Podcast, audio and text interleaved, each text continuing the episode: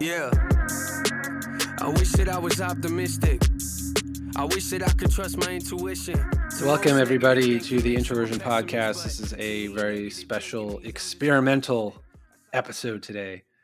I'm joined by my friend Brian, and we are going to do something different today. We are going to watch, he told me I should watch this documentary called Alt-Right: Age of Rage. And I watched it a couple weeks ago on Netflix, and he had already seen it, and then I watched it, and I had a lot to say as I was watching it, and then we kind of had this idea of like, well, let's watch it together, and we'll discuss it on a podcast episode. So that is what we are doing here today right now. So basically, um, if you all who are listening, if you really want to get a sense of what we're going to be talking about today, I recommend logging into Netflix and watching Alt-Right: Age of Rage for yourself. Otherwise, you might feel a little bit lost with what we're going to talk about. We're probably going to use the actual documentary as a springboard for launching into the subject. So we're probably not going to make it so cryptic for you, so that if you have not seen the documentary and if you're not watching the documentary, you won't be completely lost. So yeah, so we're going to basically consider the documentary as a springboard for our discussion today. So all that being said, let's get into it. I'm going to hit play, and uh, here we go. Whee. The next speaker, I do so with a feeling of... A few moments later. Dang, I don't remember that. Yeah, I think that was when I was first texting you. Um. Yeah, so I'm going to hit pause. So I might I might have been getting a snack while that was happening. I didn't, I didn't see that at all. Holy crap, dude. And like, honestly, I didn't notice that it was Madison Square Garden, too. I thought it was just like in a big assembly hall. But no, yeah. I, this is crazy me, town, dude. Me too. I didn't realize it was Madison Square Garden before. I This was, honestly, this was the most astonishing aspect of the whole documentary. It was this opening scene, just because I wasn't aware that this kind of event would be happening in America, because Nazi Germany was supposed to be the enemy.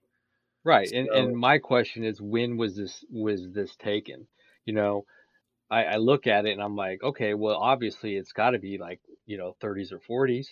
Right. It, it's pretty old, maybe fifties, maybe, but even still, like, you know, the fact that it's in Madison Square Garden, it, they all come in, it, it looks like a Nazi film to start yeah. off, and there's a guy that says, "My fellow Americans," with a German accent.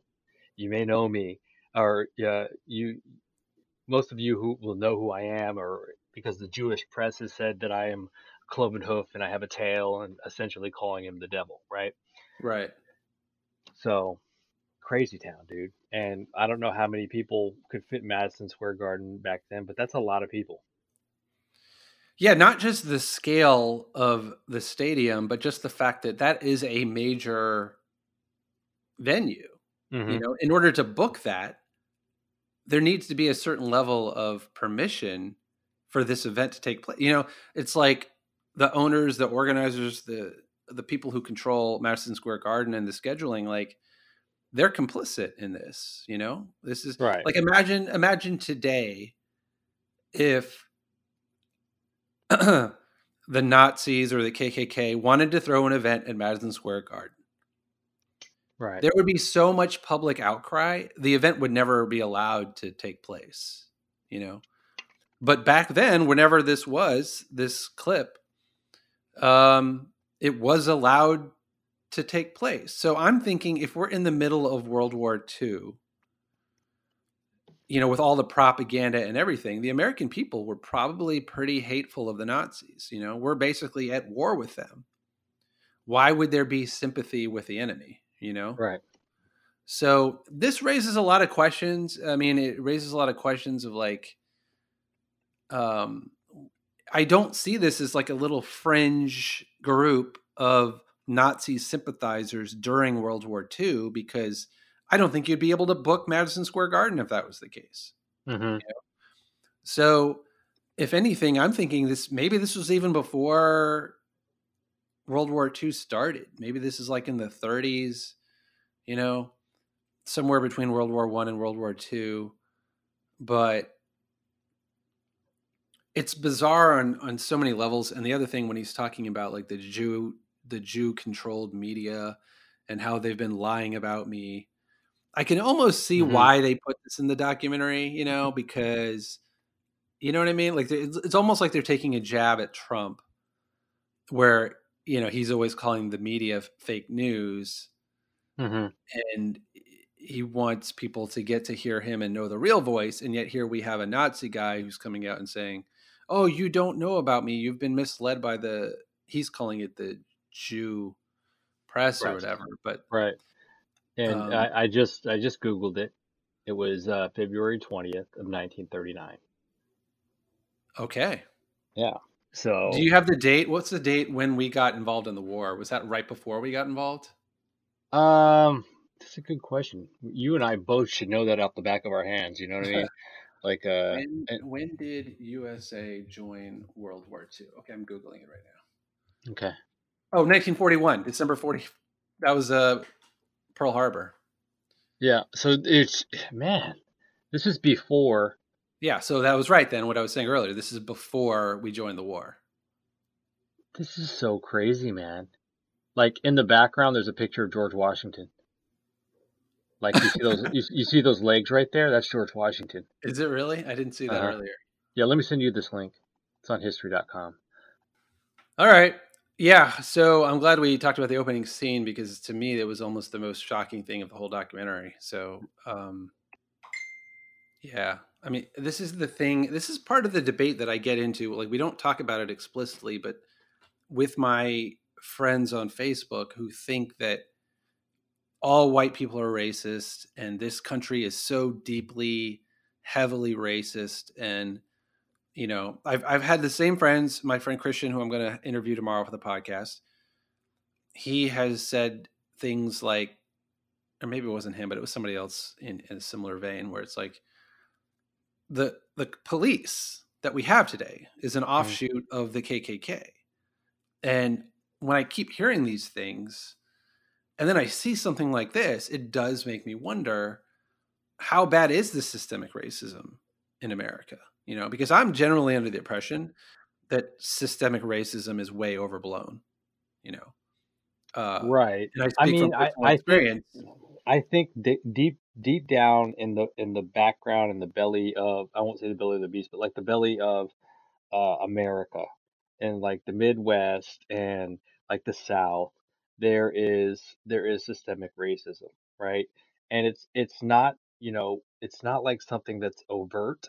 It's just something that has just been there because it's it's been perpetuated and passed down generation to generation, you know.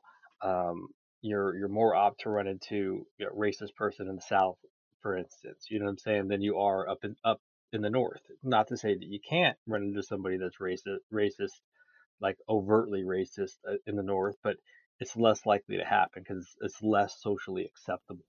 And the fact you're basically that, saying out in the boonies, out in the sticks, in Middle America and in the South, people are more overtly racist, right? That's right because because there are less people of color in those areas. Um, I, you know, just generally, I mean, obviously Mississippi is kind of its own little weirdness because it, it it's, it's very black, it's very white, but they're right. It, it's kind of like everyone's self-segregated. There's not very, very much mixing going on. And so, right. you know, we, like you and I, we, we've talked and we had a friend that just told us recently, like where she grew up, yeah, there were, there were no black people. And, you know, when we met her in Germany, it was like her first exposure to uh, other races and other cultures and, and other things. And so, you know, it was, I bet in, in where she came from, it's more, more opt that, you know, saying, saying the N word is, is more prominent, you know, and it's like more acceptable to be able to say that kind of stuff. So, I mean, it, it exists. And, and those are the types of things that, you know, we don't see very yeah. often because of where we live. Yeah. But at the same time, it's like, it, I'm definitely curious, right? Like I really,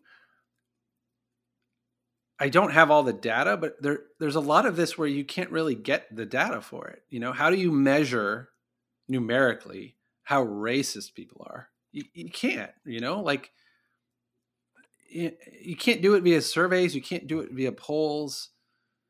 You know, you can't just put a survey around and send it around. Like, how many times do you use the N-word per year? You know, it's like even the people who answer, you know, even the people who do use the N-word, they're not going to come out necessarily and say they do, you know? So I can only go by my personal experience, you know? And the other thing I can go by is all the shit that people post on Facebook, right? And I have this one friend who I've never met in person. I don't know if I told you, she's this girl from the Ex-Christians group. Hmm. And she's black. Mm-hmm. And her f- entire Facebook feed, I would say ninety percent of it is white people saying the N-word, white people being racist toward black people, um, memes that state as much, news clips, headlines. Um, it's it, if you were to just look at her feed, you would think, wow, black people are enslaved today. You mm-hmm. know, I'm exaggerating a little bit, but that's generally the vibe you get just from one black woman's Facebook profile, right? So right. She's obviously tailoring her profile to put forth a certain narrative. Now, all of those things she's posting, well, I don't want to say all, but let's just say that the majority of those things she's posting have happened, you know, especially when it's video of a, a black person getting beat up or called ra- uh, N-word, but, you know. But my my thing is, like, if you're on the lookout for that, and that is all, you know how it is, like when you're shopping for a car, all you see are like cars for sale, you know, are it's the cars whole, the cars or the model that you're interested in. You see yeah. yeah, yeah, yeah, yeah. There's a term for that. I'll have to think of it. I'll have to think of it later. Broadcasting. Um, I don't know what, what it would be. For, no, there's for, some term for, for it. Forecasting. You, I don't know. Yeah, there's some term for it where whatever it is you're looking for, that's what you're going to find. So. Right. I mean, if yeah. you're if you're fishing for catfish, you know, right, you know, you're gonna throw your, your pole up by the up by the, the shoreline. Yeah, to catch your catfish. Yeah, I got so, it. So, yeah, but the, the thing is, is like all of these things are coexisting at the same time. Mm-hmm. You know, there's the world that I see, and then there's the world that she sees, and there's the world that, and in this sense, I feel like I think anybody who says racism doesn't exist is is a fool to say that. But honestly, I don't think a lot of people are coming out and saying that. So most, even right wing, I don't want to say right wing, but like conservative, Republican types, even they are coming out and saying like, yeah, racism exists. Of course it exists, you know, right. Probably always will exist in some form. So let's just assume for the most part that everybody's on the same page that racist, racism exists. Right. Then the question for me becomes, well, how bad is it? How prevalent is it? Mm-hmm. And that is where it's nebulous, right? So for somebody like my friend who I was mentioning about, the black woman, she sees it everywhere. Mm-hmm. And from her perspective, you can't blink without seeing it. You can't, you know, but from my perspective, I look out my window here. There's black families who live across the way. And I, I look at them walking out their door and their little kids. And, you know, I see them, there's not much privacy here, but I see them walk around in their apartment and they're all jovial and happy and relaxed. And they're walking outside and they're just living life. They don't look like they're shrieking in terror. And I don't see them. You wouldn't let your kid play around outside if you thought the cops are going to come and shoot them dead any second now. You wouldn't. Right. Right. But the, but the, the thought process here is how far will society let it go? To the point that they would be fearful walking outside of their house, to the extent where they would they would be terrified to leave the house, um, you know. And I, I, I think I heard on, on your last podcast, your Fourth of July one, where you were like, yeah, you know, I kind of some some similar on the same lines, like uh, you know, I, I know some black people, and not any of them would out- outwardly project terror or fear of leaving their house, of getting gunned down by police officers, and you know, I've been, I've been kind of thinking about it, and like, you know, the the idea of, you know, just imagine being being a kid in school, right? And you're black, and at some point they tell you your people were slaves. Like, can you imagine the the the mental damage that does to you, your psyche, to say, hey, you know, people that look like me were slaves? Yeah.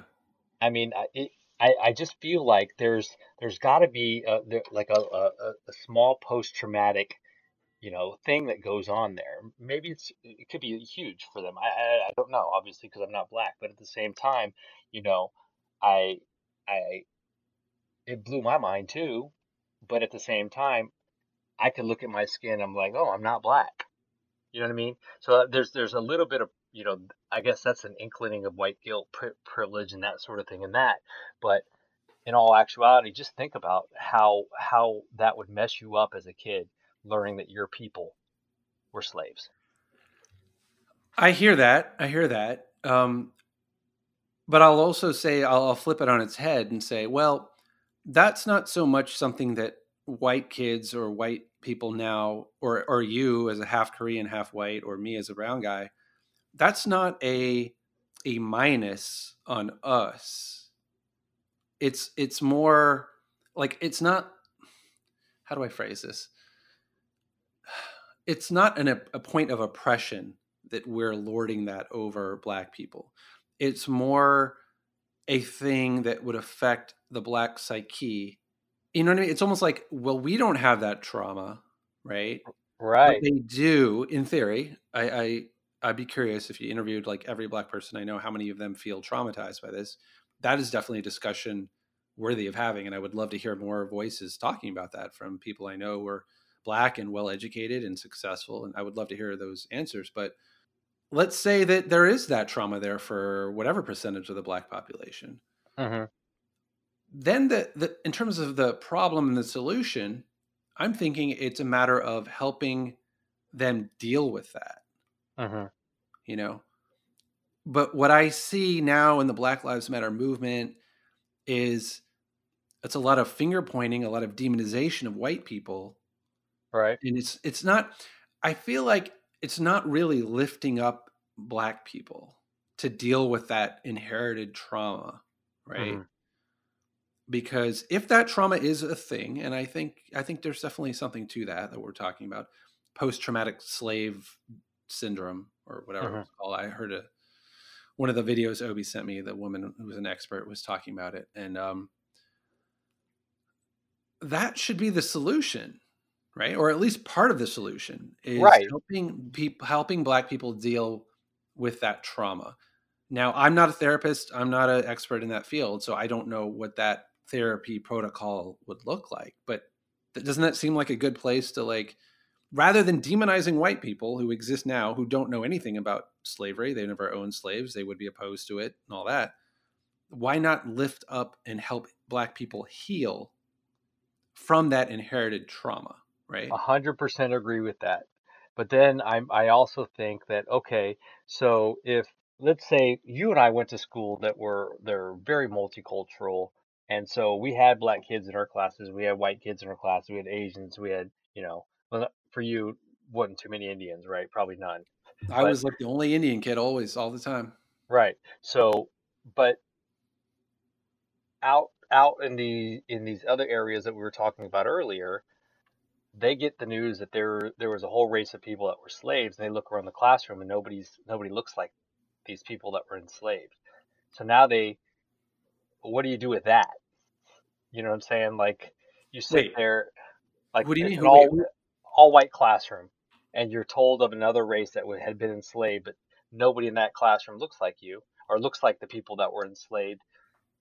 What does that do? You you kind of get detached from that. You see what I'm saying? So so it creates. Oh, a, are you talking whole, about like if you if you tried to give the proper historical training to an all-white classroom? Right. Like, in the let's say in the South, there's there's a school all white kids, mm-hmm. and they learn they learn about black slavery, and you know they don't have somebody in the classroom that they can they would even think like, oh, I wonder how how uh, Jamal feels about that. Right. They wouldn't have that. You know what I'm saying? So. So they don't have that empathy. They're detached from it yeah. completely because it doesn't affect them. And so, you know, is it a superiority thing? I don't know. Is it, it you know, what sort of things come with that? There's there's a lot of things with the psyche. I mean, because you, you learn about slavery. I don't care who you are, you think it's messed up. You know what I mean? Like, I can't think of well, anyone. What, I mean, did I did I send you the link? Uh, Obi sent it to me. It's the this psychiatrist. She was no, no, no. She's not a psychiatrist. She's a teacher. Uh-huh. Back in the sixties, she did this uh, protocol. Oh, I know who she is. Yeah, yeah, yeah. And I, I love that the, lady. Yeah, the kids, the kids with the blue eyes and the kids with the brown eyes, right? Right, right. So the amazing thing to me with that experiment mm-hmm. is you can literally swing children in any direction you want. Right. Like, little children are a blank slate, and however you train them, however you program them, that those values will become their values. Mm-hmm. And that's kind of a really scary thing. And it, and it goes to the importance of education of children, because I, I find it interesting that people always use education as like, it's a catch-all word for like, it's, it's good. Right. Education is great. Eh, but depends. It's kind of a, it's kind of a silly statement when you think about it. Cause like, wait, wait, wait, the more important issue is, well, what is the curriculum of the education? Right. That's, that's, that just leans on, you know, ignorance breeds, breeds ignorance. So if you're teaching an ignorant thought to somebody or to a child, and they grow up with, you know, oh, education's good. It's always good. Right. right. But so, what we're talking about now, I don't think anybody even thinks about it this way. They just think, oh, we need more education. Every politician you'll hear, every parent, every teacher, like they all talk about education, education. Mm-hmm. And in general, yeah, okay, education is good. But when we're teaching kids the wrong thing or the wrong way, more education would actually be more of a bad thing, you know? So, mm-hmm. you know, I, I feel like there's safe subjects like math, and just learning to speak English properly, and science and chemistry and all that kind of stuff. Um, Are you trying but, to get rid of social studies? Well, here, here's the thing. Like, social studies, it's really important. But think about it. The things that you and I learned as kids, mm-hmm. and now as adults, we're learning, oh, uh, George Washington was a slaveholder. Mm-hmm. Oh, Christopher Columbus was an asshole. You know, like all of these things, like we didn't learn that as kids. Uh, Churchill, Winston Churchill was a racist asshole. You know, I didn't know that until recently. So, yeah, we just heard about the good things they did, right? Yeah, right. And and what did they say? They say uh, the people who get to to white, write history are the winners. Yeah, right. So, I mean.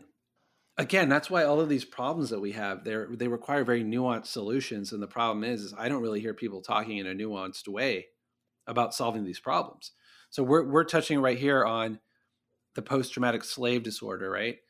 We're t- right. touching on how to identify that problem and how to best solve it. We're also talking about segregation in the South. Right, but like if, if you're a child and, and you are not black and you are told about slavery, I, I almost feel like they should separate at that point, this lesson, the black kids and the white kids, and just say, hey, you know, to black kids, this is what happened.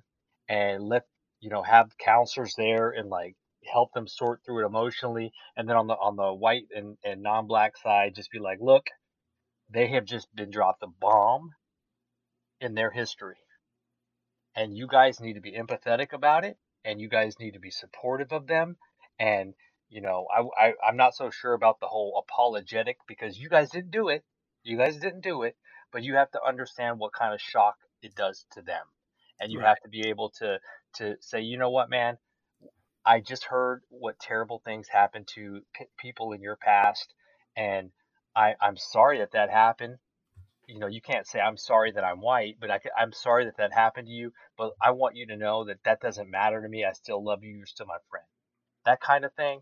Would yeah. change would change a lot of perspective. You know what I mean? And going forward, at a young age, yeah, yeah, exactly. Let's let's let's hey, let's let's acknowledge it and let's move forward together. Is I think the biggest thing. And and like right now, you look at society and everyone's driving each other apart. You know what I mean? And yeah. and how can you ever move to move forward together if we're all fighting each other? It doesn't make yep. any sense. It's, yeah, yeah man. Crazy. I I agree. I agree. That's actually really it, it, does, it, does, it, does it ever kind of blow your mind? Like you, you're not, you have no training or background in education or, or any other like policy or psychology. I'm, just, I'm human. I'm yeah. Human, right. And, and, and neither do I. Right. But we're just two thoughtful people, you know, thinking about things, focusing on a topic, identifying problems, and we're just throwing ideas out there as potential solutions. Right. But I almost feel like we're the anomaly, you know, mm-hmm. like why, why aren't the experts, right? The people who have devoted their entire careers to children and education and dealing with race, like all, why have they not solved the problem by now? I, I just feel like, like I love, I love your idea. I love your idea. What you just said, I was like, that makes a lot of sense. You know, it doesn't, it doesn't I, mean it's perfect it does, at all. I mean, you know, at least try that out as an experiment. You know, it's it, right. What, what is being done? Right. And I feel like, I don't know what's being done. I mean, you and I both know, like as children, like we never received any kind of, I mean, granted you're not black, I'm not black, but it doesn't, you know, I don't know. I, I just try to I try to empathize, you know, because I when I was a kid I never thought about it. Yeah, if I'm one hundred percent honest. I didn't think about it. Like I just thought, oh, that's terrible. That's that's horrible. But I didn't think about the black kids that were in my in my class yeah, sitting next I to didn't me. Either. How they were taking the news. Like, yeah. yeah, I just I it just never occurred to me to think that way. And that's you know I I feel bad that I didn't think about it, but I was I was a kid, you know. I'm, you know well, no, but I'm I'm sitting here thinking about it like, is it good or bad that we felt that way? Because on the one hand, it's not like the black kids in my class were breaking down crying and, you know what I mean? It was, I felt like we were all just students in the classroom hearing a lesson and that was it, you know? Right. We all went to the playground, you know, black kids, white kids, whatever, and me. So I don't know. It's really weird, man. I I, I don't. Yeah. Again, I, I'm, I can't. I'm having, I can't remember. I'm having to remember. I'm having to remember. Like, what is it? Like twenty. God, I'm so old. Jesus. like, I'm, I'm having to remember thirty, thirty-five years ago. Jesus, right. I can't believe I'm saying that out loud. thirty-five years ago, I was eight years old. You know. I'm trying to sit here and remember what that was like. I'm like, I it's so. I don't. Foggy. I don't even I, know when I learned about it. I don't. Yeah, I'm just eight out of the number. I don't know if I when I first heard it, it was probably around that age, somewhere between seven mm-hmm. and ten. Right. But I don't really remember it having a big impact on my mind, on my life, on my outlook, and I don't think it really had that effect on anybody else in the classroom either. You know, white or black. Well, I, I would beg to differ. I think it would have had some effect on a black child, but they might not have said anything, and they might, you know, when they got home with and had the conversation with their parents, you know, all that stuff. Yeah, I don't know. You know, yeah. I it's just and and even, even still, you know, when when that lesson's going to be taught in school, the teachers should alert the parents. We're going over this lesson. You need to have a, a conversation with your kid about it when they get home today, and ask them what they learned about in school today and what they feel about it and how they yeah. think the other other people in the class feel about it and how they're going to be constructive in that person's life or, or whatever, you know what I'm saying? Yeah. Like it, there has to, it has to be addressed in, in an intelligent way where let the emotions flow and then give them solutions to move forward. Yeah. It's funny as we're talking about this now because I, there was absolutely zero of that when you and I were growing up. Yep.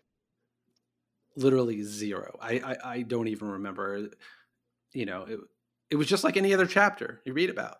You know, right. Just like, you know, oh, okay, all right, well, whatever.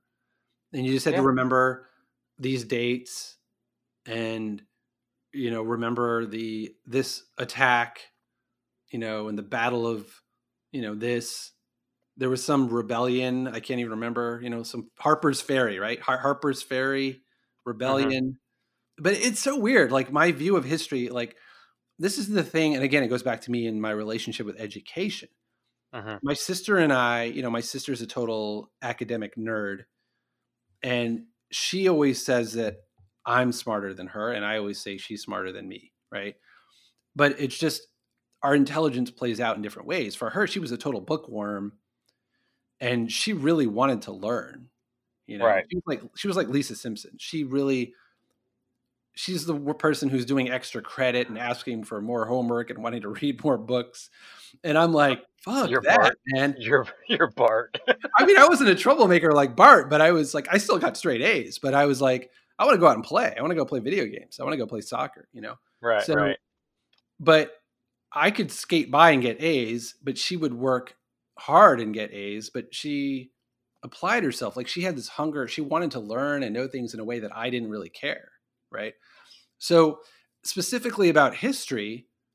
Did she graduate magna summa, summa cum laude or whatever? She, I think she was salutatorian from high school. She got mm. shafted, just like how I got shafted. Freaking, we know who. But um, I'm not going to go. I'm not going to mention, not going to name names. um, but um, that'll take us down a whole nother train. Right. So, right. But my point, my point was, is like history. For me, it never really leapt out of the pages in the book. Like, right. I always found history to be really boring, really pointless. Mm-hmm. There were no life lessons in it. This is how my what I thought of education, like history.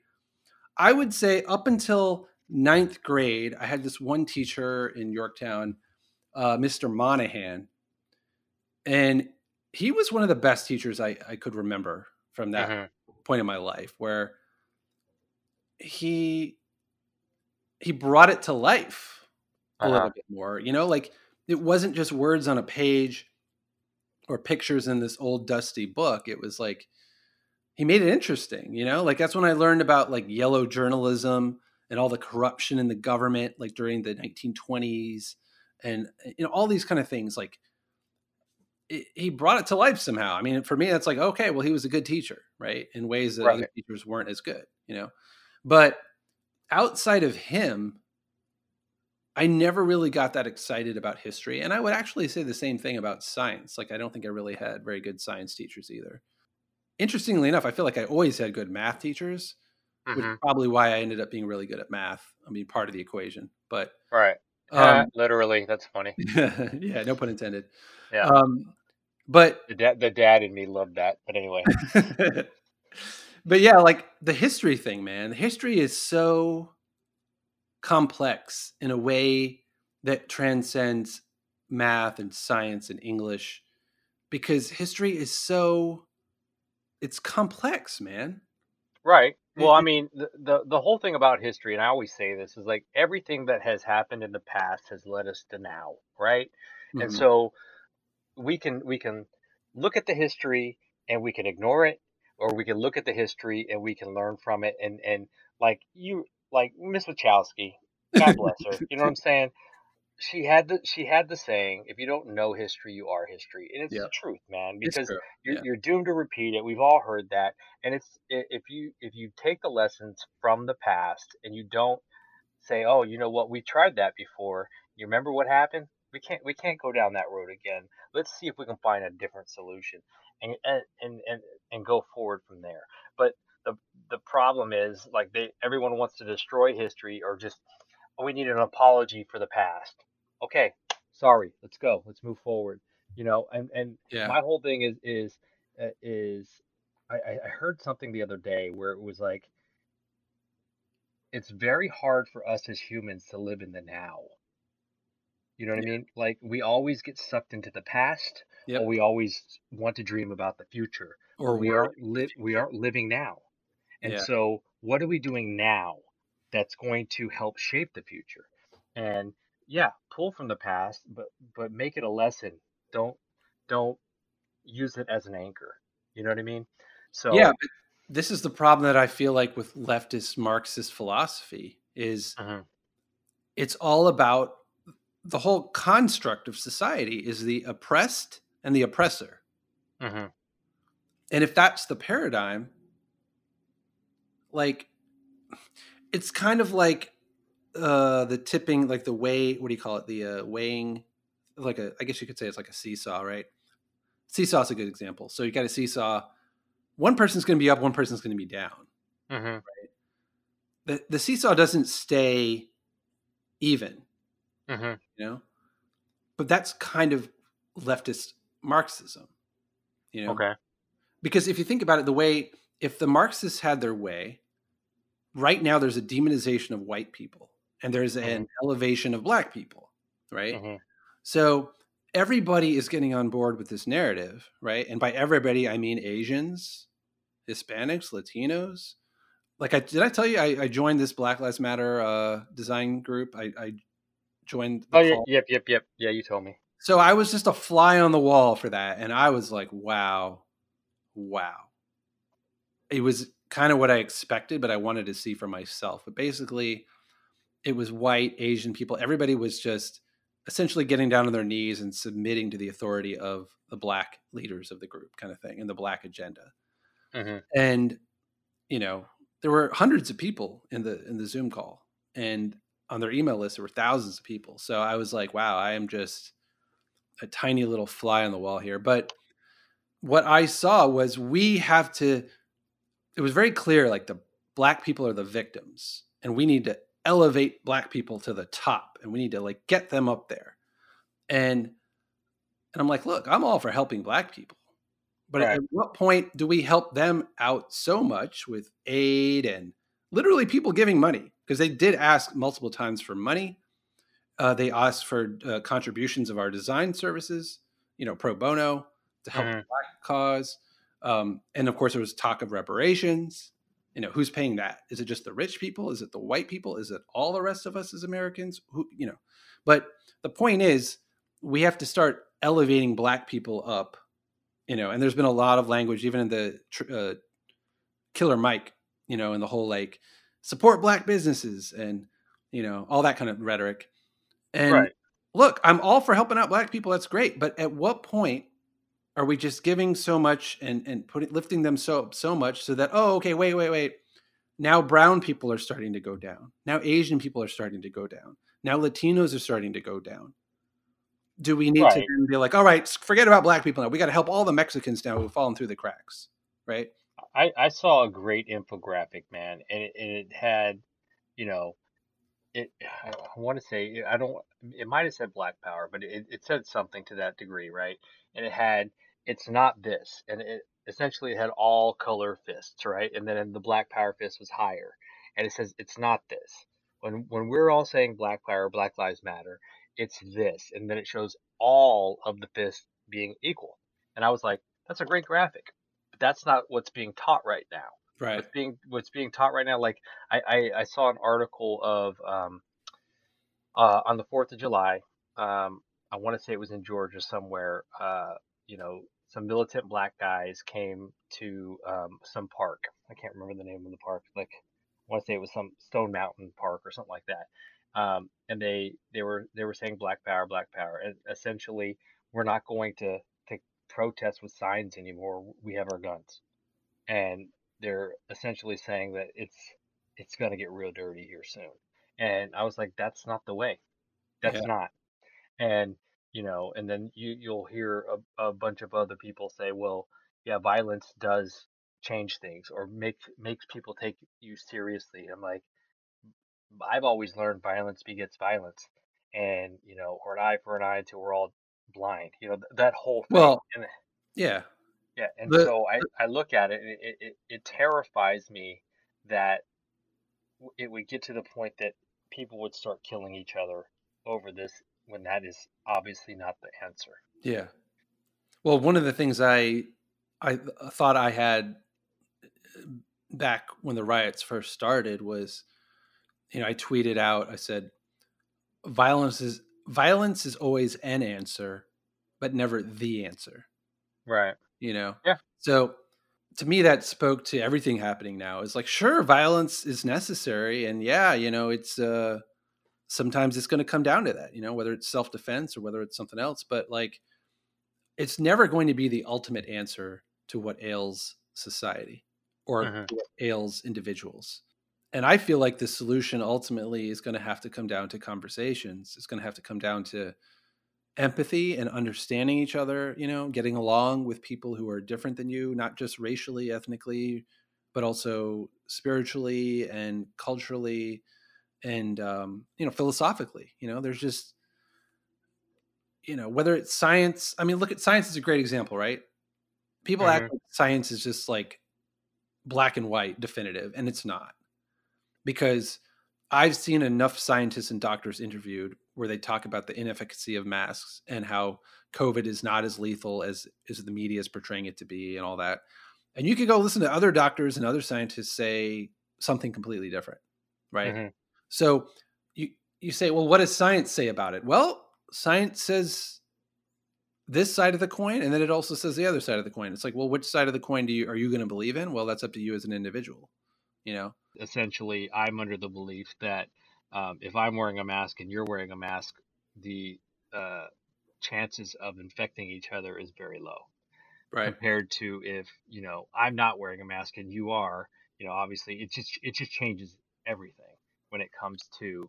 Well, by that logic, if you're wearing a mask and I'm wearing a mask, we should both be able to go to the gym. Yeah, I kind of agree with that. Tommy Lauren for the win. um, okay. Why don't now, we, what, uh... what was the name of the guy that was a professor at Cal State? What what guy? He was a professor at Cal State. You sent me a video on this guy. It was the history of his life. Oh, the black guy, Walt something, Willie. It was a W in his name, Walt Williams. Walter Williams or something like that. Yeah. Yeah, I, I liked something that he said, and it was it was about property, right? And, you know, how everything is fine until, essentially, just to paraphrase it, is the problem with the whole racial issue and the whole, um, you know, even when it comes to sex or rape or anything like that, is you're stealing someone's property. And if if you if you keep your if you keep your hands to yourself and you keep your stuff and, and you mind your own business and you don't try to take other people's property from them, we're all going to get along. So, you know, right? So I, I would love to actually have that, but I, I don't have it in my off the top of my head right now. Um, yeah, I know. I remember him saying that. Yeah, that was a very interesting way of looking at morality, basically. Right. You know, his, yep. his approach to morality boiled down to property rights. Mm-hmm. And I was like, hmm, yeah, that is uh, that's a good way of looking at it, I thought. Dude, we're, we're not even five minutes into this film. I know, I know. Right. I'm going to hit play, right? All right, all right, all right. Let's get in there. You still can see it? A few moments later. We learn from history that we do not learn from history. Wow. That's a good quote. That that shatters Wachowski right there, right? I knew I knew you were gonna say that. Because I was just thinking the same thing. Wow. We learn from history that we do not learn from history. Well, it's you know, true she, though, man. She's the canary in the coal mine, dude. You know, I just recently learned about the history of Portland because of the elk statue being torn down. Yeah. And I didn't realize, like, all that shit about Portland. Like, they were one of the few states where they did not want to allow any black people into the state. Wow. I didn't know that. Yeah. Um, that Facebook post, when I did that, my friend Nat posted a link to an article, and it said... Here you thought you were sort of making a joke about, you know, animals, right? Yeah, right. It's like nothing fails to surprise me anymore. I'm like, oh, okay, all right. The elk is a symbol of white supremacy. Okay, I didn't did not know that. It's like, tell me what now is uh, racist. Like every day, it's like the Lions Club. Yeah, right. Well, actually, in yeah. uh, New Mexico, the lion was used to kill, you know, right. black people. Um, oh, here it is. Yeah, this is the Washington Post article. When Portland banned blacks, Oregon's shameful history as an all-white state. Huh. In eighteen forty-four, all black people were ordered to get out of Oregon country, the expansive territory under American rule that stretched from the Pacific to the Rocky Mountains. Those it's kind of like what's going on in England with the Muslims. They want the Muslim, like there's whole areas that want the Muslims out. Is that a new thing recently? I wouldn't say it's new, but there's there's like areas in England that are kind of like just like Muslim towns. Yeah, no, I know. There's certain. Uh, I remember hearing that and it was some soccer town. I remember. I forget it was like Brighton or somewhere else, but it was like apparently like highly Muslim and right. And and it's very racist there. All kinds of stuff. It, it's insane, dude. Like, and, you know, I, I, I get back to thinking, like, a couple, was it a couple World Cups ago where they were like in racism, that whole, that whole little thing. And, you know, of course, a lot of white people are like, what do you mean racism? There ain't racism going on. Like, racism has been around forever. And I, I, I like, I, I put a. And uh, racism stuff has been around for a while with FIFA, like as right. a thing. And I never had a problem with that. I'm all, I'm actually yeah. way cooler with that message of end racism. I like that a lot better than Black Lives Matter. Mm-hmm. If we're just being completely honest here, because I don't like the Black Lives Matter hashtag or the organization or whatever for a lot of reasons, but I don't like the organization, but I, I like the idea that yes, we, the reason why we're having this, this public discourse about, you know, police brutality and justice is because they're under attack. But that is debatable. To a certain extent, sure. Dude, but I, I just saw probably the most disturbing video. It might even be more disturbing than the George Floyd video. Mm-hmm. Of, I just saw it yesterday. Uh, I don't even remember his name, and nobody would know his name. It was a white guy. He was in a hallway. And oh, yep. I've, no, I've seen it. He was in Las you know Vegas, I mean? and he, he said, don't kill me, don't kill me. Yeah, right. And the police officer shot him down. Opened fire, his, shot him dead. Yeah. He's a Hispanic guy. I can't remember his name either. But at the, right. at the same time, like, and, and I guess we're supposed to know their names. But, um, but no, his sister, like, when all this, all the George Floyd stuff went down, she goes, you know, it's a problem with the police and how the police are. And I love the police. I'm not, you know, I'm not in any way against the police. I just think there has to be some sort of reform. And I think like yeah. just recently, um, Donald Trump signed into, to, I don't know if it's a sign into law, but he, he signed something. Right. And, um, well, they can't do chokeholds now. I think that was like the only yeah. change, which really doesn't change that much. Right. I think I sent you that uh, through TikTok or something like that. Um, and that's when you're like, okay, no more memes for the night, man. Right. Right. Yeah. Because I mean, it's it's just a never ending, never ending, you know. Yeah. But, okay. So you and I are agreed on police brutality is a thing. It exists. Racism mm-hmm. is also a thing. It exists. Mm-hmm. But they're not necessarily one and the same problems. And they're, but they're interlocked. They're interlocked somehow. But here's the and, thing, man. I feel like this is a narrative that has been spun together with very weak evidence. Now I'm going to get, I'm going to come prepared when I do my episode with Obi, and I'm going to have all my stats ready and everything. And I'm going to, we're going to debate it. Like right now, mm-hmm. for this call, I'm not all completely prepared.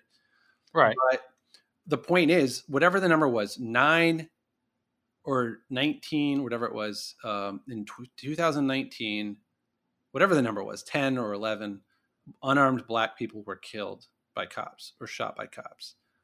And more white people unarmed were shot by cops than Black people.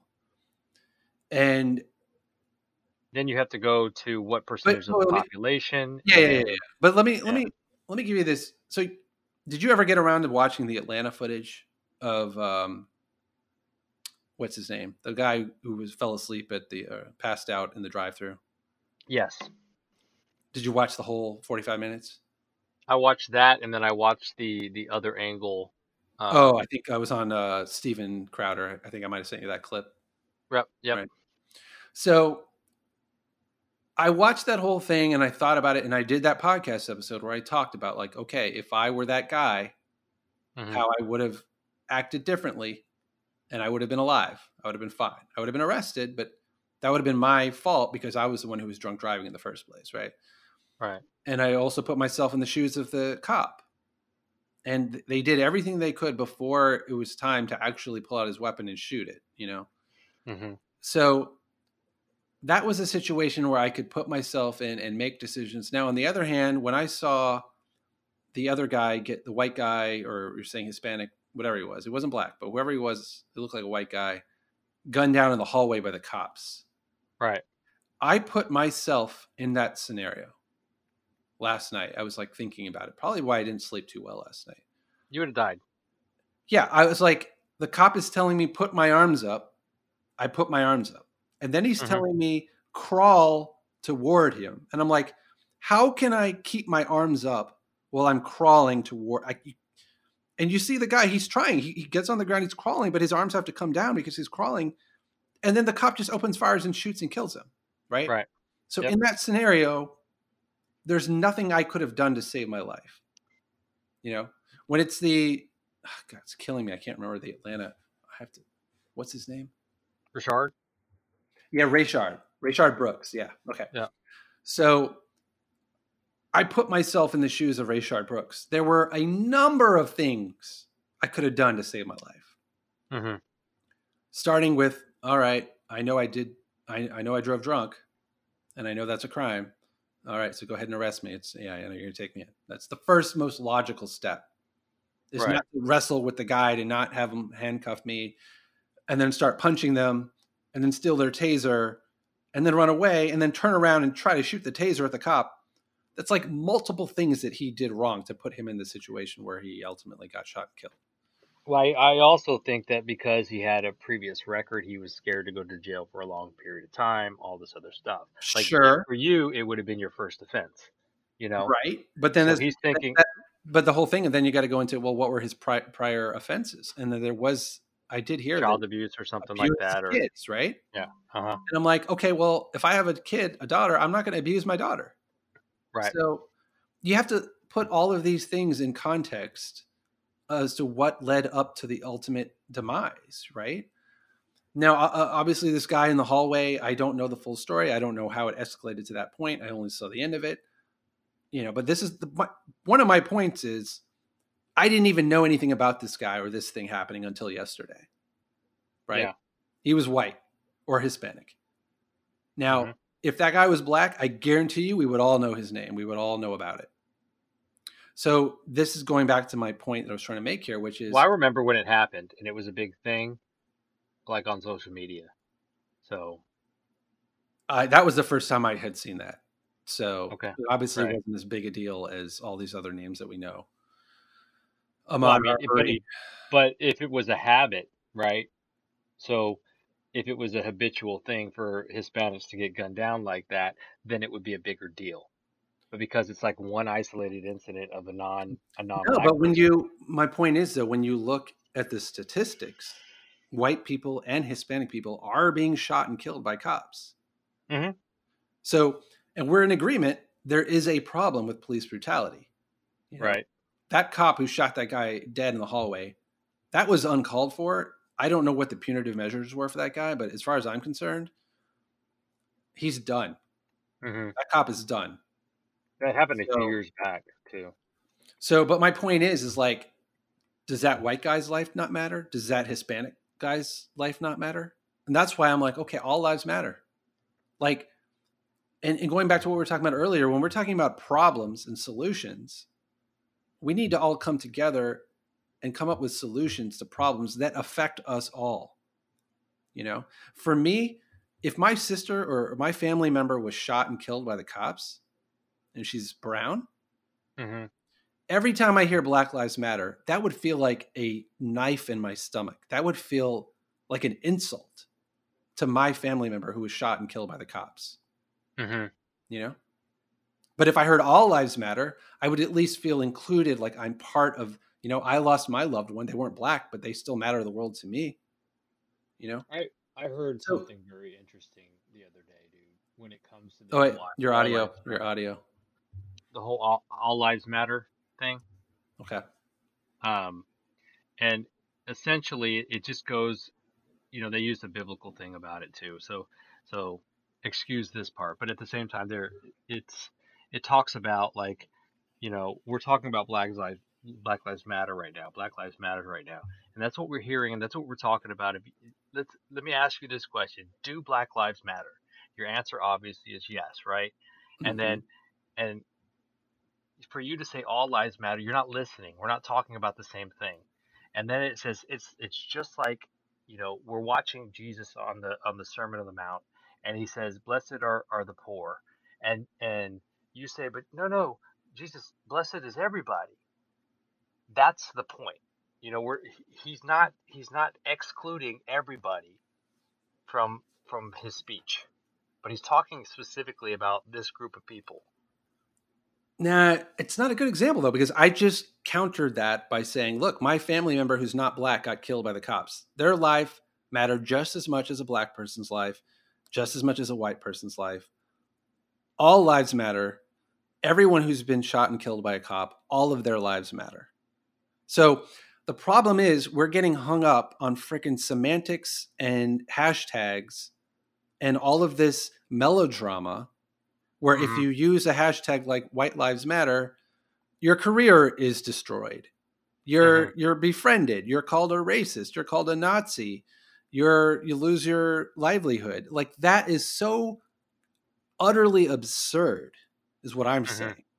Mm-hmm. Whereas I, I want to be like, can we just throw the fucking hashtags out the window and talk about the problems that we actually face? And then let's mm-hmm. actually come up with solutions to those problems. Okay. Mm-hmm. Now, that's me. I'm a very practical person. That's how I go about things. You know, that's almost why I've kind of made jokes on my uh, anonymous Twitter account. Like, like, oh, hashtags. Yeah. That cures racism. Right. Yeah. You know, so, you know, but that's my thing. It's like, I understand the sensitivity about not saying all lives matter or whatever, but I, I just thought of that example off the top of my head. Mm-hmm. That to me is a perfect counter argument to that. You know, I don't know how, I don't know how else to put it. If my non-black best friend or lover or parent or family member is not black and they got killed by the cops unjustly, their lives matter. Yeah. It's not just black lives. The, the Black Lives Matter. The reason why people are obsessing about that hashtag and why I think it's problematic is it's it's putting forth this notion that only black people are getting gunned down and killed by cops. Mm-hmm.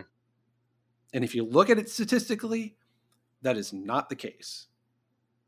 And not forget about statistically, we have actual video of, you know, Tony Timpa. You're the one who sent that to me, you know? Right. Dan- I'd never heard... other, other guy's Daniel Shaver, by the way. Okay, yeah, yeah, Daniel Shaver, right. So... yeah. I wouldn't even have known. I never would have heard of Tony Timpa unless you sent me that clip. And mm-hmm. he's a guy who got choked to death, basically, like George Floyd. Because a police officer was kneeling on his back. Yeah. Now, I wouldn't even have known about that unless you sent that to me. So clearly there's things that we see in the media mm-hmm. on Facebook, and there are things we don't see. And it goes mm-hmm. back to what I was saying earlier about my black female friend, who her entire feed is nothing but black people suffering. Mm-hmm. That's not to say that's not happening, but there are also other things happening. And this is what I'm I'm getting at, is that we live in a pluralistic, multicultural society, you know, and this also taps in to what's going on with COVID, because people are acting like the only lives that matter right now are people that die of COVID. Uh-huh. You know, you see that there is a parallel here. Like, it, do only COVID deaths matter, or do all deaths matter? Right? This is interesting. I just thought of this, and I hadn't really thought about this till now. Because right now, the media and everybody is obsessing about COVID deaths matter. Mm-hmm. The same way it's like Black Lives Matter. COVID deaths matter. I'm like, yeah, okay, COVID deaths do matter. But I, I saw the C D C, this data. I would love to pull it out right now. But...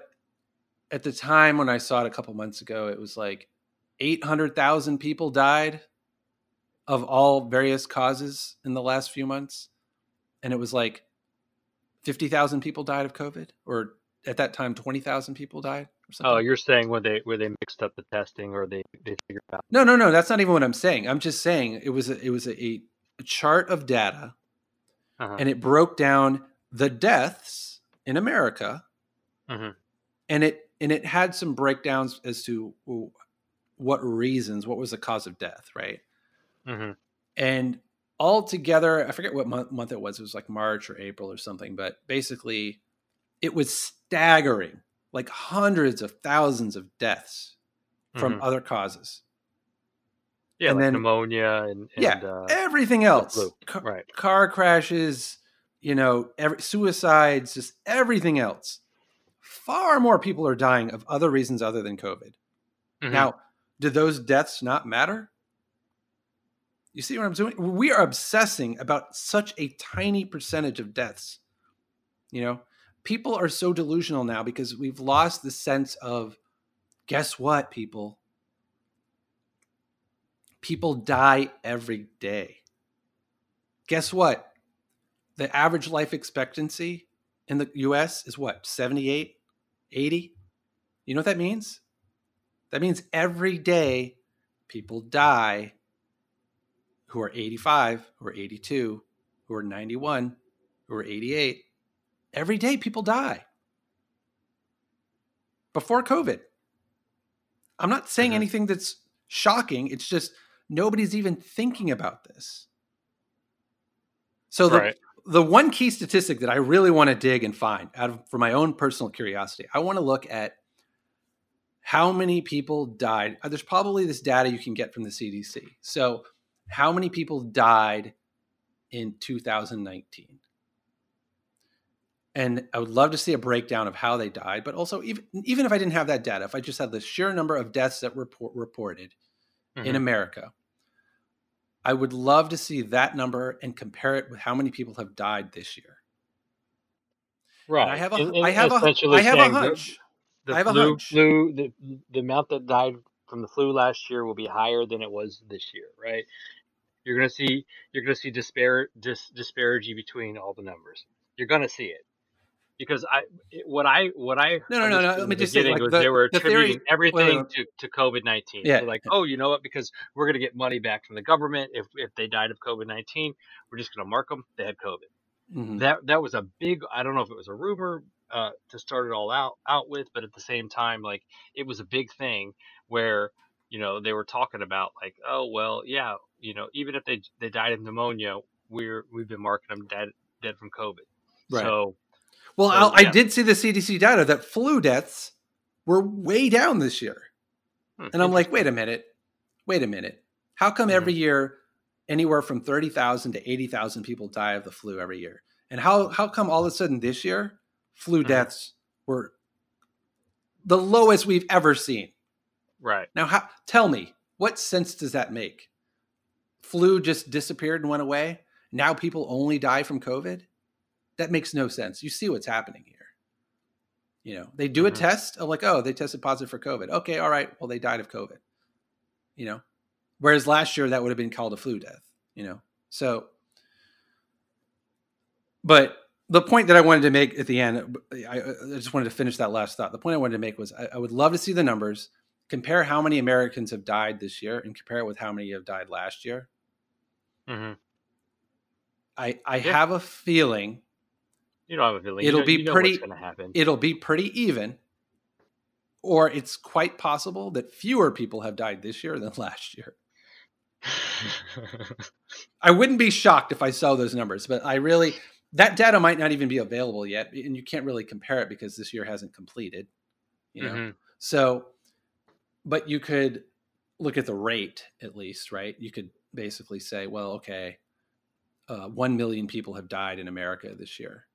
Mm-hmm. And uh, and we're at July. That you would just divide by seven, and that's your rate of how many people die per month this year, and compare that with the rate that people died last year.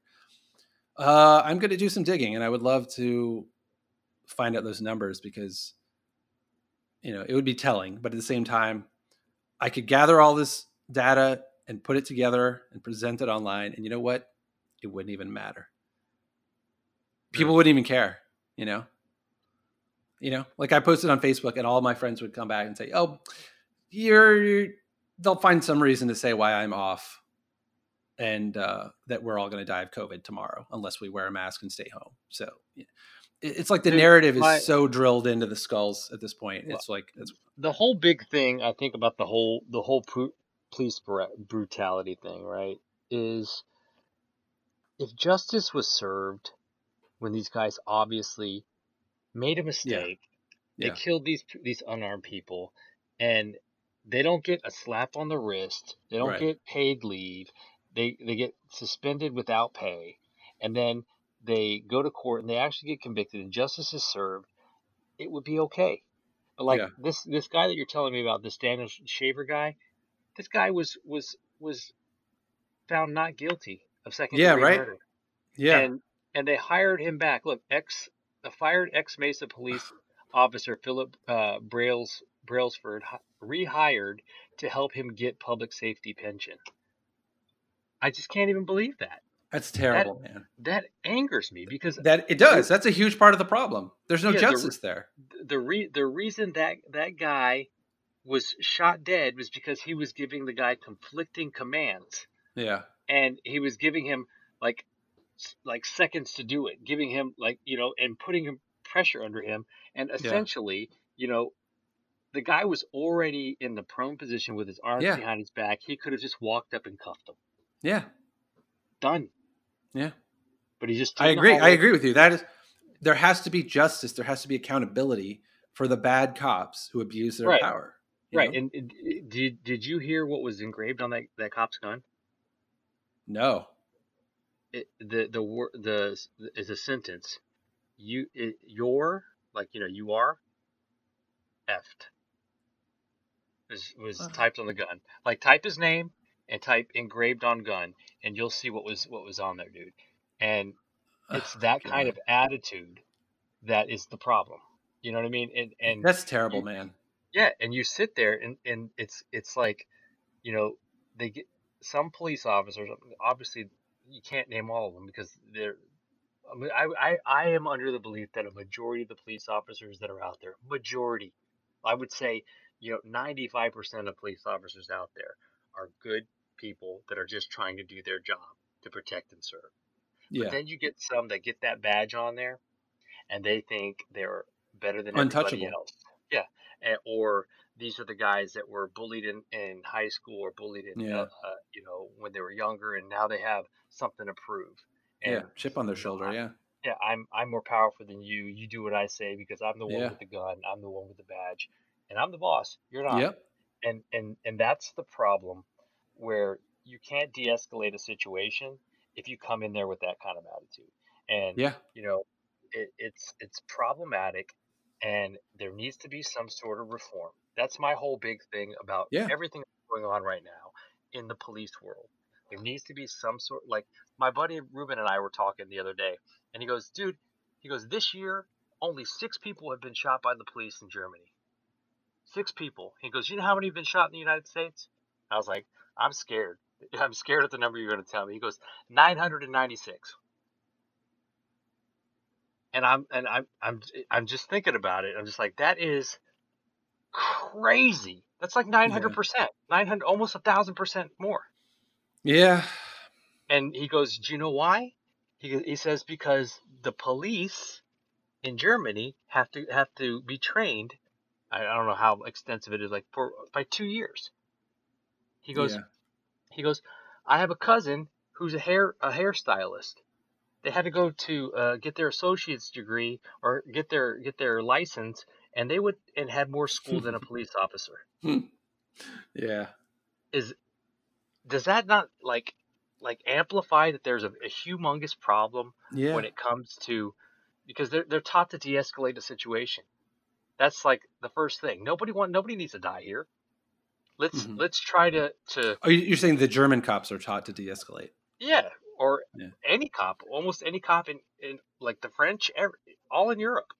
Yeah. So you look at it and you're just like, there's there's something wrong. And he said he said also part of the problem is a lot of these police officers are retired military. So what what were they taught when they were in the military? They were taught to kill. Mm. And so and so. You know, they were in they were in war. They shot at enemies. It's a normal thing for them. And so there there needs to be some sort of psychological something that goes on there.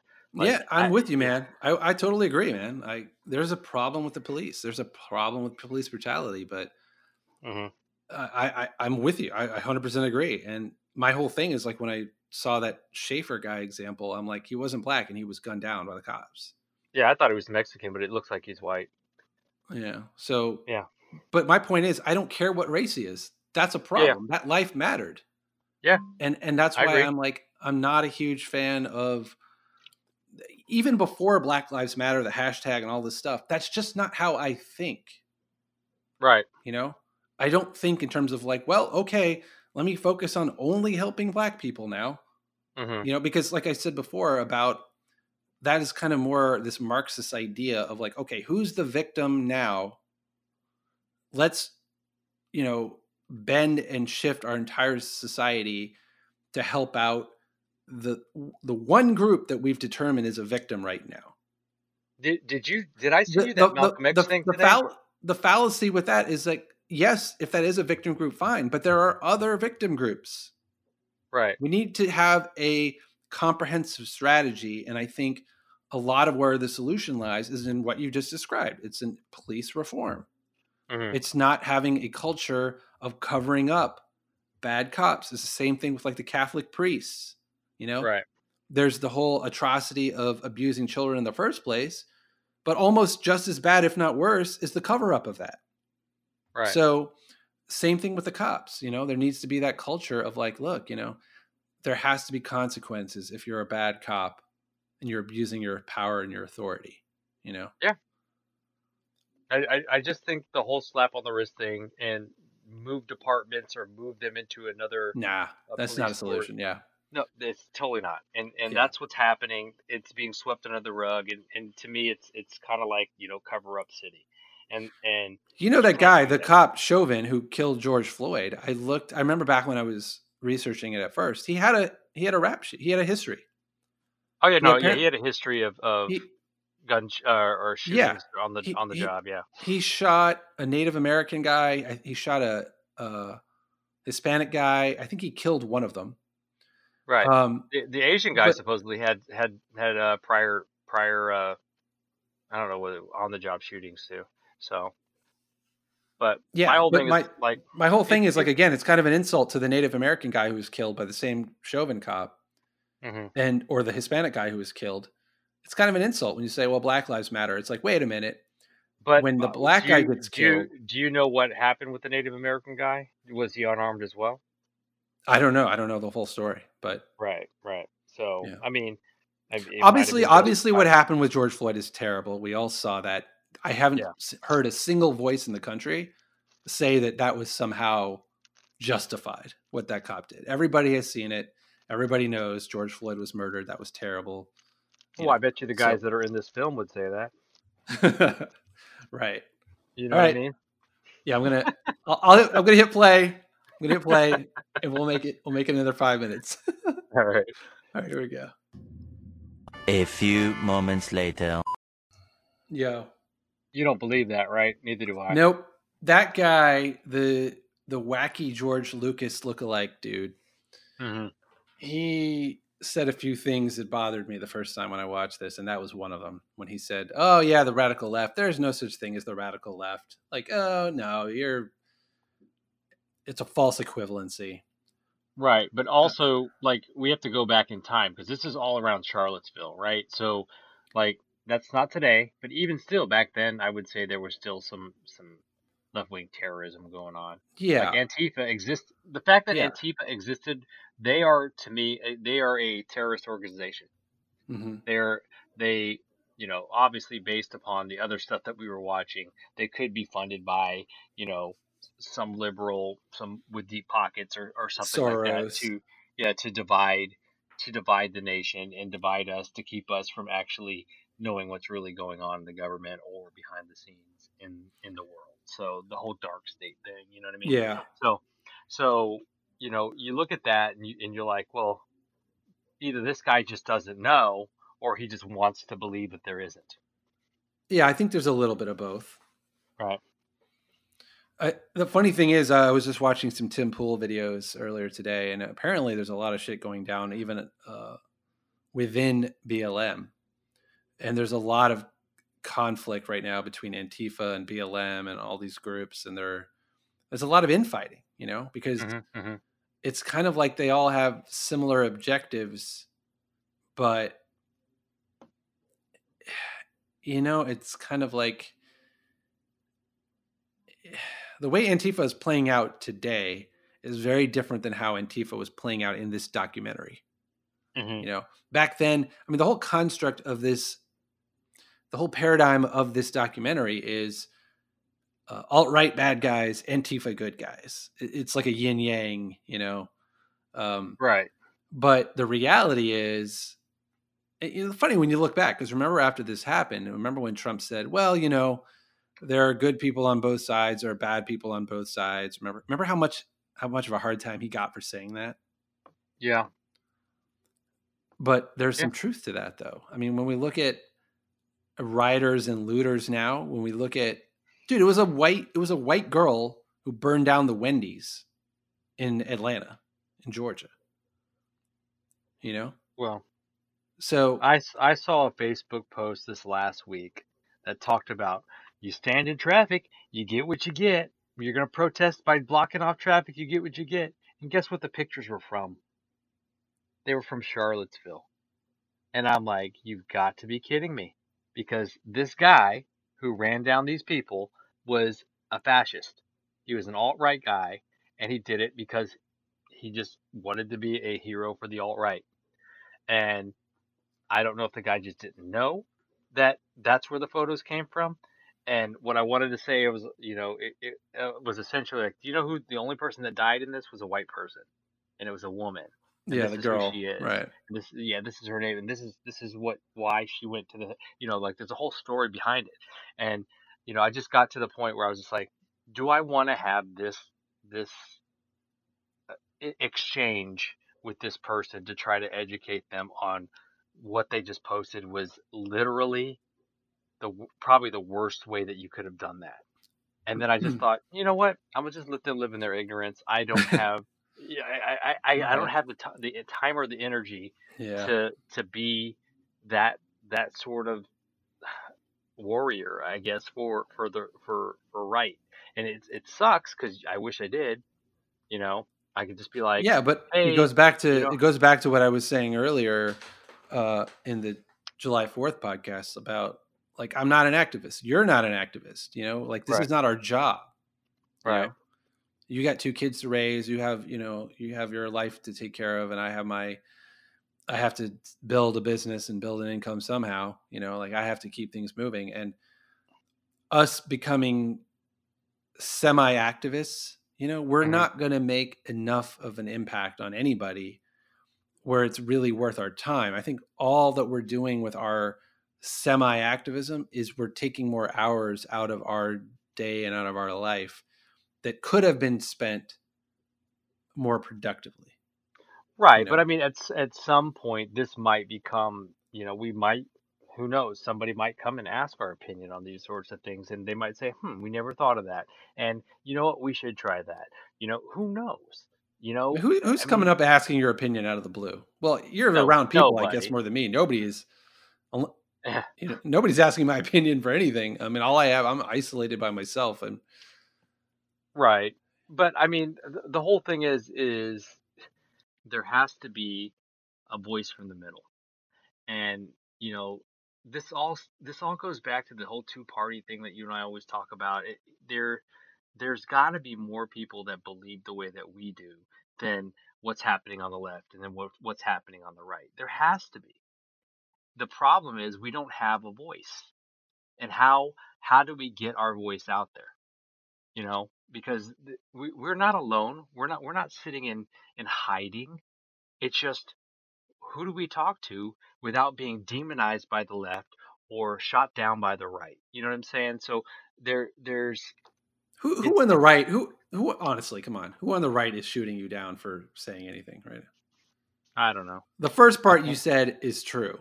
If you say something, if I say something, people on the left will, will demonize you. Yes. Cancel right. you, demonize you, shame you, you know. Right. The whole I, I cancel don't... culture thing. Yeah. Yeah. Right. I mean, it, it it's just frustrating to be sitting where we're sitting and knowing that we have the voice of reason, but nobody hears it. That's what yeah. sucks. You know what I mean? Yeah, I it's know. like, I'm, I don't think that I'm, I'm, uh, my thoughts are too far out there. I think that I'm very supportive of all races. I think that I'm worried about what's going on in the, the black community. I'm worried about, you know, police brutality. I'm worried about non-justice. I'm worried about, you know, police reform, all that kind of stuff. And I want, I want to, to, to have a voice that's that people will say, yeah, you know what, what is what does Brian got to say about it? You know what, that's that's insightful.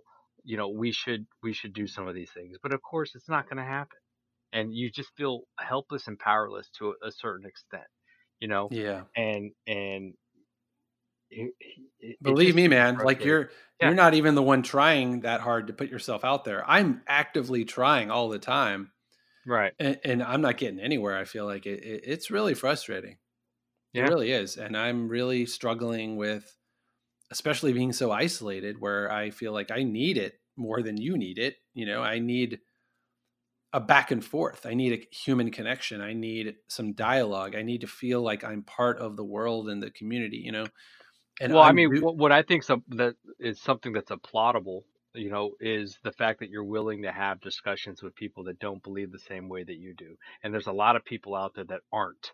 They're like, they only circle, run in circles of, you know, the, the whole echo chamber thing yeah. where they believe, I believe this, you believe that, let's, let's all believe it together, yeah. you know? And, and my whole thing is, you know, these people, I won't say these people, um, a lot of people, because you can get in trouble for saying that, right? But like uh, a lot of people, they will, they won't form, formulate their own opinions. They'll just say, you know, oh, this is what, this is what I'm told to believe by this news channel. So that's what I believe. And that's it. Yeah. You know, you, you go the Fox News route, you go the C N N route, whatever the case may be. Oh, this is how they're reporting the news. That's, that's the factual, that's the facts. And that's how I'm going to present it when I talk about it. And mm-hmm. no, My my whole thing, like e- even when, when I told you I was going to research the QAnon, I'm like, I, I need to see what the other side's saying, right? And mm-hmm. so I, I started, after I watched uh, those parts of it, I went and I, I looked at, you know, what the Atlantic had to say about it. What, um you know, was uh, this news channel or that news channel that was saying, okay, this this fringe group of conspiracy theorists, theorists believe this, and this is why it's troublesome. And and just to get the full picture so that I have, you know, an understanding of where the middle is. I got to try to find the middle. And if, if in fact, you know, it's not, it's not even, it's not even the fact that we're trying to land at the middle. The way I see it is we should all, whether you're on the left or the right or the middle, we should all be in pursuit of the truth. Right. And the, the, the, the truth is always in the middle. That's, no, not that's... necessarily. Not necessarily. Sometimes it'll be way over to the left. Sometimes it'll be way over to the right. And right, it, it, here, it depends here. on the issue. But I think people, unfortunately, are not interested in... Well, it depends on the issue, though, right? Now, no, well, what I'm saying is by the truth being in the middle, if you find that it's on the right, then you need to move your middle to the right. Does that make sense to you? So that now your barometer, that's what the truth is on that subject. That's well, okay, middle. Let's, instead of talking in abstracts, let's make it real. So like, let's talk about abortion, right? Okay. Oh, so abortion, abortion. Yeah. Right. Let's, let's lighten things up. Let's move away from the alt-right and Antifa and let's talk about abortion. Let's uh, lighten Oh my lighten gosh. None of these are easy discussions, man. These are like super complex. Yeah, and dude. Like, That's they why all interweave. Oh my goodness. Th- that's why it's introversion, man. No small. This is a no small talk zone. That's what. Oh my about. goodness. Right. we, just, we go straight deep. All right. All right. Abortion. So okay, abortion is one of those things where we got the right and we got the left, right? Mm-hmm. A few moments later. Yeah. Well. Or a, okay. Another minority. So I will I will say this kind of as a concluding remark on my on my end for, about this uh, Richard Spencer guy and all this stuff. It's like the one of the reasons why I am so pro free speech mm-hmm. is I have no problem with Richard Spencer saying whatever nonsense he's going to say, you know, right. um, because he's so full of shit. You know, when people start talking about he's talking about how important race is. You know, mm-hmm. and I'm saying race is only important because you're saying it's important. But the reality is race doesn't really matter. Not to us. Well, yeah, but if it if it cannot matter to us, it cannot matter to anybody else. It's just based on our life experiences, us growing up in a pluralistic, multicultural, military style upbringing. Race doesn't really matter to us, you know? So then it goes back to what we were talking about at the beginning about education of children and all that stuff. It's like, if we can enlighten more people when they're younger, you know, mm-hmm. to respect other people who are different than you, to have a better understanding of history, a holistic view, um, to learn empathy and to learn to love and respect each other. And the more that we can all lift each other up, and mm-hmm. it isn't just about one group or right. this group, but it's about all people. It's about all lives mattering together. Mm-hmm. Then there's no need for racism, you know?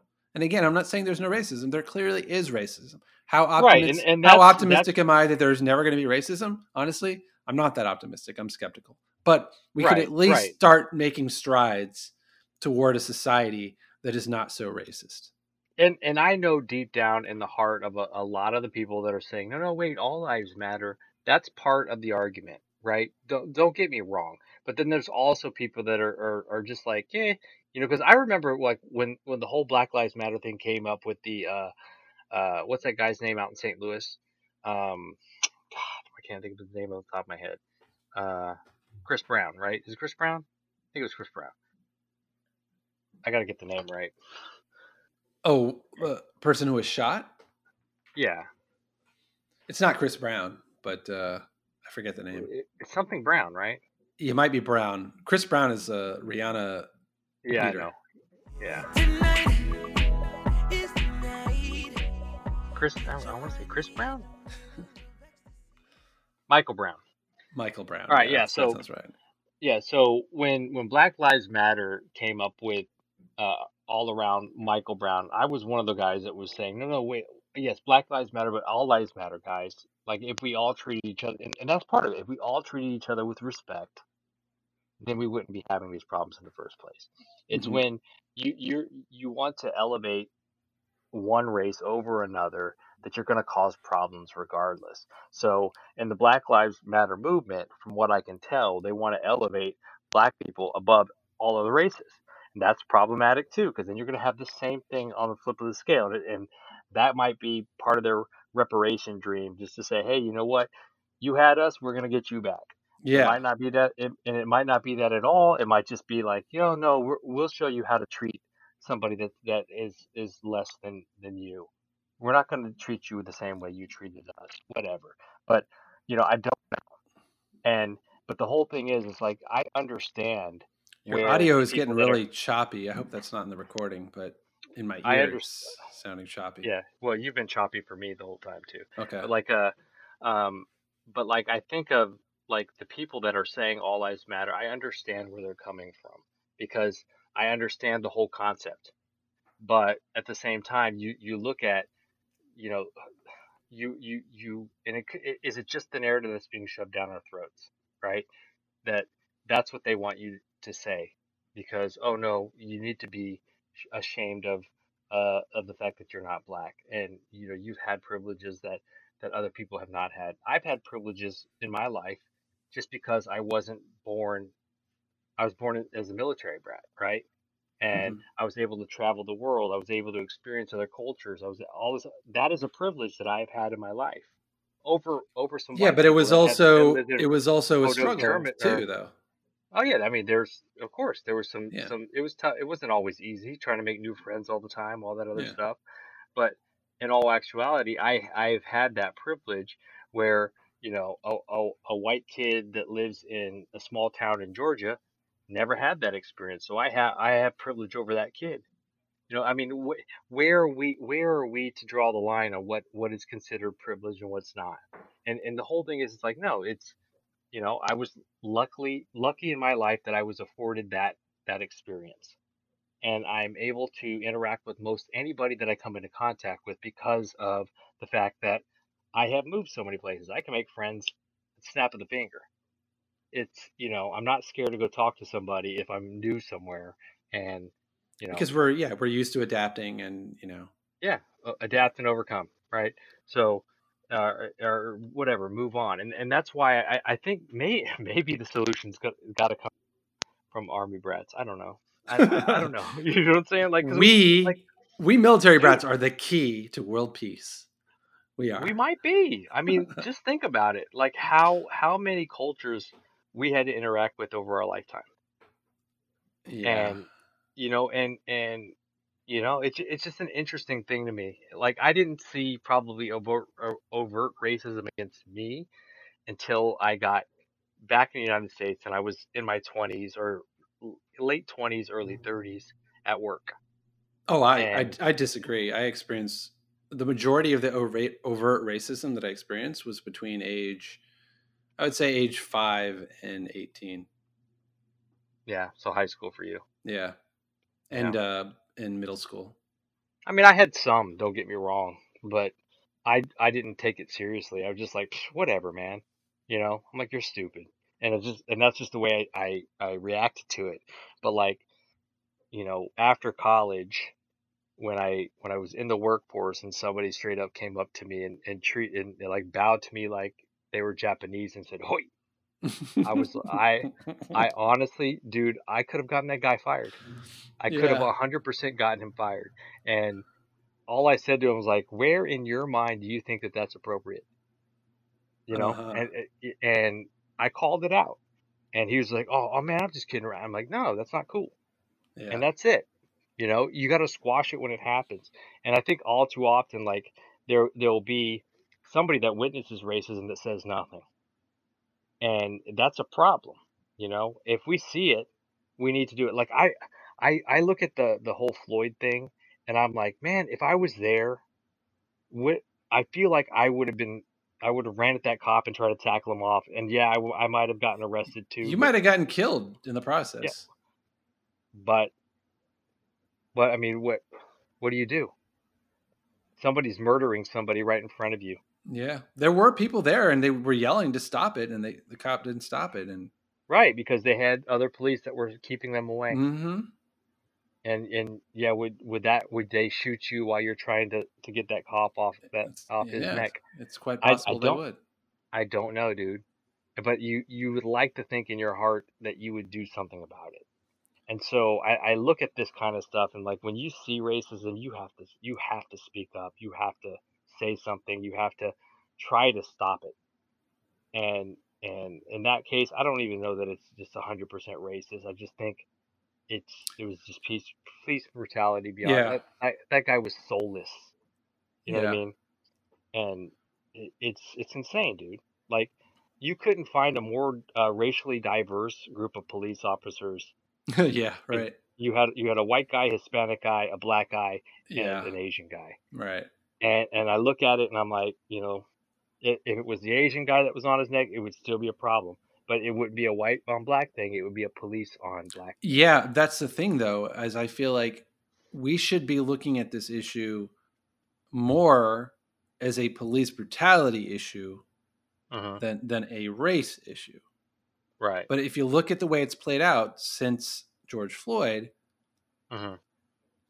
other it's all than been about race, all about race, why are we getting emails every day from every company with hashtag Black Lives Matter and fists all over it? And because it's even... meant to divide us, man. Like, yeah, yeah. We, I mean, we, we are in a divisive time, and they want to separate us so that we don't have unity, so that whatever powers that be can have control over us. That's it. Yep. I believe yeah. that to be true because, you know, united we stand, divided we fall. It's, there, it's there's definitely, it's, there's definitely something going on, but there's a lot of, it's an election year. Remember every yeah. time an election year happens, something has to happen. That was what and, happened with, that was when Black Lives Matter first kicked into high gear was right before the two thousand sixteen election. Mm-hmm. And, and here we are had, four years at, later. At the, mid, at the midterms, you had the caravan coming up from Honduras. You know, it, it, there's there's always something. And like, mm-hmm. uh, what did they say? They a virus always comes in, in an election year, and, and you watch there. It's cyclical in, in that regard. Like it's it? crazy, man. Avian flu, the swine flu, Ebola. Like if you look at the, the timing, it's during an election year. That's interesting. And I hadn't really backtracked and looked at the timeline for those. You should you should look that up, dude. It's it's an interesting thing. when too many coincidences, and, and, man. Dude, when when what, what does it say? When does this? Uh, when when is too many consequ- or not consequences? Coincidences mathematically impossible. You know, it gets to a point where you're like, come on, man, they're just playing us. And, you know, I I think we're a little bit on different sides with the whole COVID nineteen just because your situation is different than mine. But at the same time, like, I'm wearing my mask, I'm doing what I'm supposed to be doing, you know? Well, actually, I am too. I'm just not happy about it. Yeah. Yeah. I, I have no choice. I mean, when I go outside to go to the store, I have to wear the mask. They won't let me in. I need to get groceries, so I have to comply. But right, I'm clearly I'm only doing this because they're mandating it. I'm not doing it because I think it's actually saving my life or anybody else's. That's mm-hmm. the difference. So they haven't made it illegal to walk down the street on a beautiful sunny day by yourself wearing a mask. Mm-hmm. Um, I'm glad that I can at least breathe fresh air and get sunlight because that is good for your health. Uh-huh. Um, but then as soon as they say that is that's illegal, then you have to wear a mask even by yourself. Uh-huh. I'm like, oh God, you know, here we go. You know, I, I think in North Carolina right now, you it's that way. Oh God. Yeah. Like just even out in public, you have to, regardless, you have to put a mask on. So. Yeah, I just I'm and not I'm not a, cool with this, man, because misdemeanor oh, in another state. Didn't I just send you the thing, the article, the Tim Pool thing about the the the guy who went to the gym, got arrested in New Jersey? Uh, I don't know. I don't yeah. think I saw that. M- maybe I didn't send it to you, but I sent it to somebody today. But it's just the I problem. I got a buddy out in Arizona who who used to work at this other gym where the, the gym owner is suing the the mayor, or not the mayor, the governor of Arizona. Interesting. Because because they, they they let gyms open back up and then they closed them all back down again. And just gyms. But mm. pe- people can go out and they can protest, but yeah, right. You know, or or this business can be open, but that bit like who determines and why? Yeah. You know. Like this is okay. What pisses me off is these double standards, triple standards. Like okay, so I have to wear a mask to enter the restaurant. But then as soon as I'm sitting at the table with my friends, I could take the mask I could take off. It off. That's, That's fine. True. Like these roles are so arbitrary. That's why I sent around that video from the funny guy, you know, with the long hair. Mm-hmm. Um, cause he's totally funny nailed guy that. With the long hair. You know what I'm talking about. The, uh, Awaken with J P. I think that's his username. That, You didn't see that video? I don't know. I, I don't know if you sent that to me. All right. Well, I'll send it to you again. It's hilarious because basically he's reenacting the process of the policy making behind the masks. Oh, it's, well, then, no, I, I don't think you sent it to me. Oh, yeah. I'll definitely send it to you because it's hilarious. He totally nails it. He he nails the arbitrariness mm-hmm. of the whole thing like I'm describing just now. You know? Right. It's like, sir, the Surgeon General just tweeted this. Seriously, people, stop buying masks. They are not effective in preventing general public from catching coronavirus. Sounds like we should mandate masks. Okay, so medical grade masks? No, just anything. An old handkerchief, a worn-through t-shirt with holes in it, a maxi pad for all I care. I think these are all medical devices exquisitely designed to keep viruses out of the human body. I think. And and that's what I see through, right? I see right through that. Mm-hmm. And I also see it's all like a chess match, right? So I'm the kind of person who, and I would think you would be this kind of person too, where you see, okay, well, what's the next step? All right, well, what's the thing right after that? And then what's going to come after that? You know, it's like they just start testing the waters. Like, okay, well, you have to wear a mask. I'm like, okay, I did that now. And they're like, uh-huh. well, now you have to wear a mask in your own home. Uh, why? It's just like, uh, because you have to. And I'm like, uh-huh. okay, all right. And then if you don't, okay, well, we're going to enact, you know, we're going to eavesdrop on all of your devices. We're going to have access to private cameras in every home uh-huh. so that we can see whether you're wearing the mask or not. And they're like, no, no, no. I still have privacy in my home. And they're like, nope, it's for the greater good. We need to be able to see if you're wearing the mask in your own home or not. Therefore, we need access to cameras in every home in America in order to protect right. you. And so, like, and so, yeah, I it mean, sounds, it sounds, brother. it sounds ridiculous right now when I say it, but watch, these uh-huh. things keep happening. It's a right. pattern, you know, and if there's no pushback, if everybody just does as they're told, whatever the government tells them to do, they're just going to keep pushing it further and further and further and further. That's why I'm like, I, I'm libertarian. I believe in limited government. Right. You know? It's like, yeah. ri- and I've said it before, risk is highly personal, you know? It, I got to find that other video I was telling you about the other day about the military industrial complex and how much larger it's getting and how computers are, are really involved with it now and all that other stuff. Like, it's kind of a super big deal. I like mean, surveillance and all that. Oh, being able to spy on all yeah. information. I'm not just talking about all recorded information, like as far as history goes. I'm talking like information that has come out of everyone's mouth from the history and the dawn of time. That's how much storage space they have. Yeah. And so you think about that, and like obviously they have they weren't able to record, you know, um, Julius Caesar saying "Et tu, Brute," really, but right. at the same time, that's in a history book. You know what I mean? So, so you look at it and like, no, every every bit of information that exists ever, they can store, and that yeah. is scary to me because then they're yeah. going to feed that into some sort of A I device, right, to learn the the history of humankind. All of and, this has already been in the works, man. Like all, every, oh yeah, like, yeah. And all of the algorithms, they understand. And next thing yeah. you know, we're in the Matrix. You know what I'm saying? Like yeah. for real, we're ba- we're batteries. So predictive I mean, programming, know, predictive programming, as they say. Yeah. You know, mm-hmm. art oh, dude, imitating like, life, life imitating art. Mm-hmm.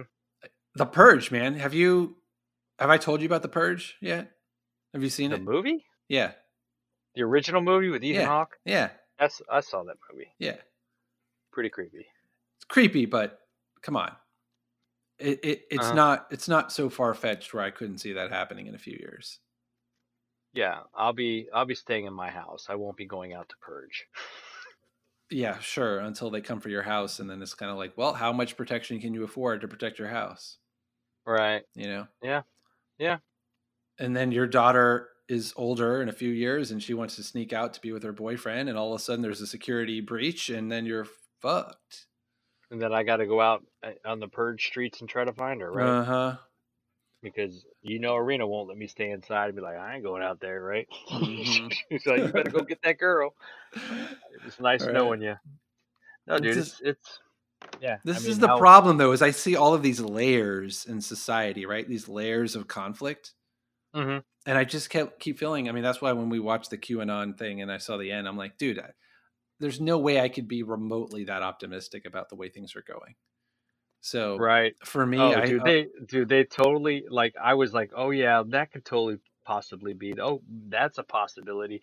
And then they ended it with that. And I'm like, you guys, well, yeah, you guys we, are going down. Yeah. We were on board with all of the negative things they were pointing out about society because we can see those things. But then when they started proclaiming the positive that's right around the corner and about to happen, we're like, well, I was having, uh, I was having some issues with the idea that Hillary and, and Obama were involved because the Secret Service and how they're never really alone.